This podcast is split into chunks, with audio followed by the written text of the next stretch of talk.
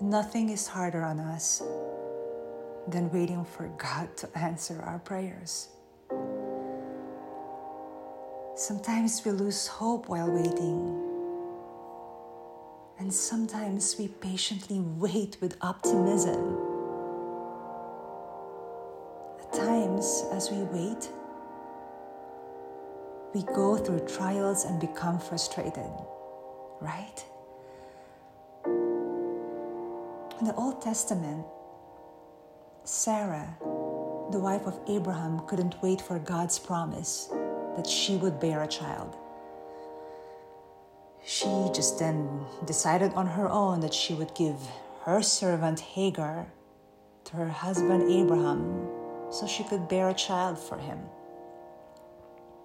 She did not trust God enough to wait for his promise. Now, do we choose to be like Sarah? Or do we choose to patiently wait for God's right timing? Our word for today is from Psalm chapter 27, verses 13 to 14. I remain confident of this.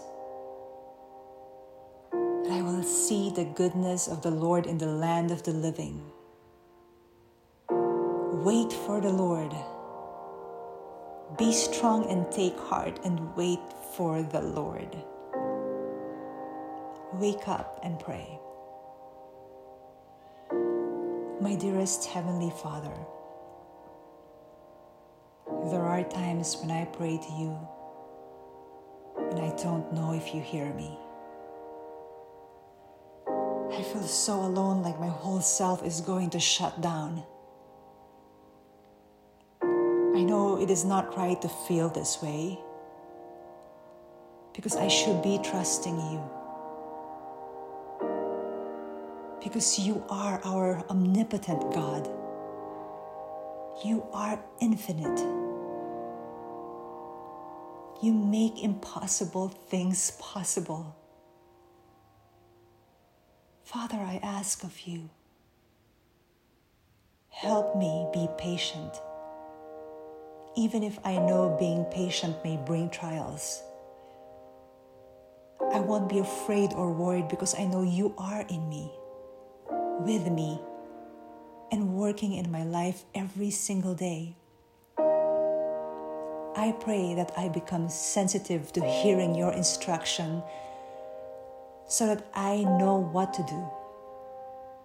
I may not know what your plan for me is,